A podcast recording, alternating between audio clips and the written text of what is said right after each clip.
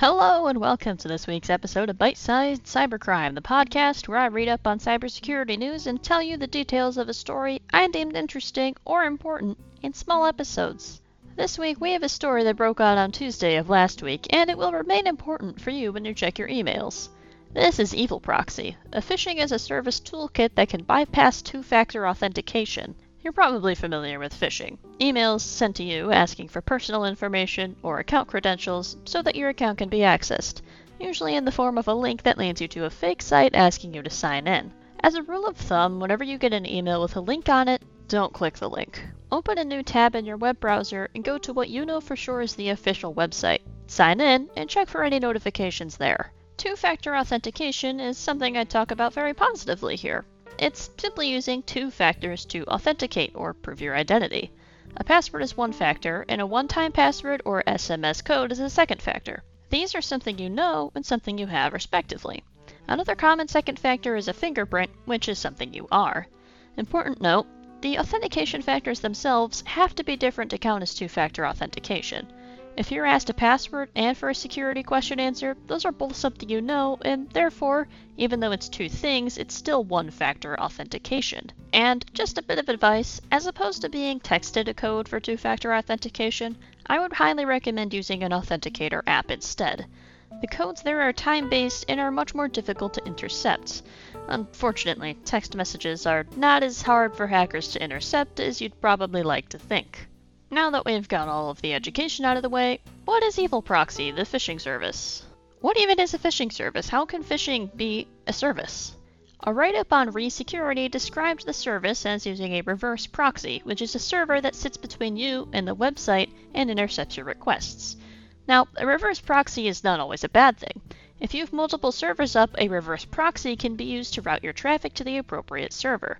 In this case, it links you to a fake website, but it fetches content from the real site in order to look legitimate. It also sniffs your network traffic for credentials like your username and password, and importantly, any two factor authentication codes you enter, and uses a method called cookie injection to take these valid credentials and forward them to the actual website you're trying to log into. So, in a very roundabout way, you actually are logging into the real website.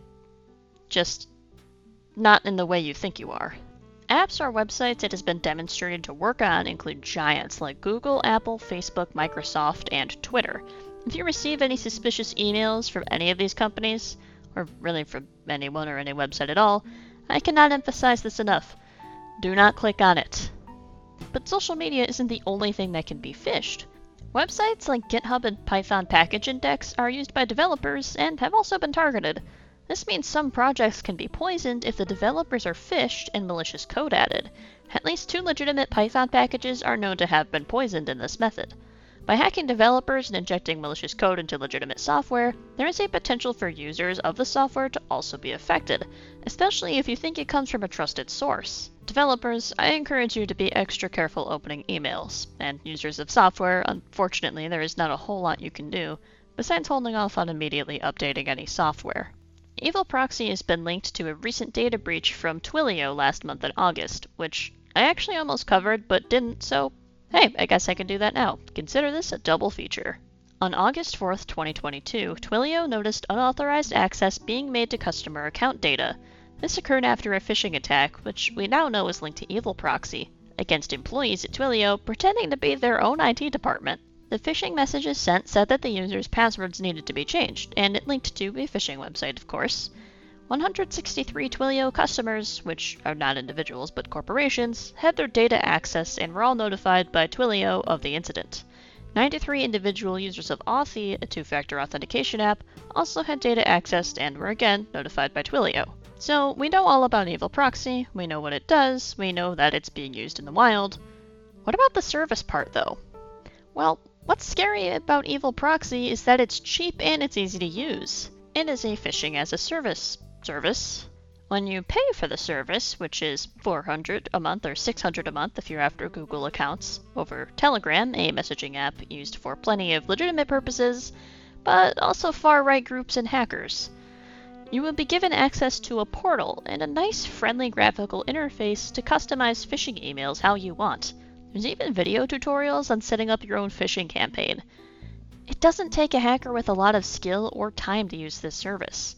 Just a bit of cash. $400 a month may seem pricey, but phishing campaigns can make a lot of money.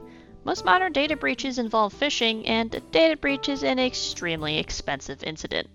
Aside from data being copied and sold, bank accounts, of course, can also be breached via phishing. Even then, you can pay smaller amounts for shorter campaigns, but 400 a month is actually the best deal. Another hidden cost to consider for any hackers is that you won't make 100% of the money you fish out of people. Of course, the creators of this service will take some as commission as well. Evil Proxy is a sophisticated phishing service that bypasses multi factor authentication and relies on the trust of users.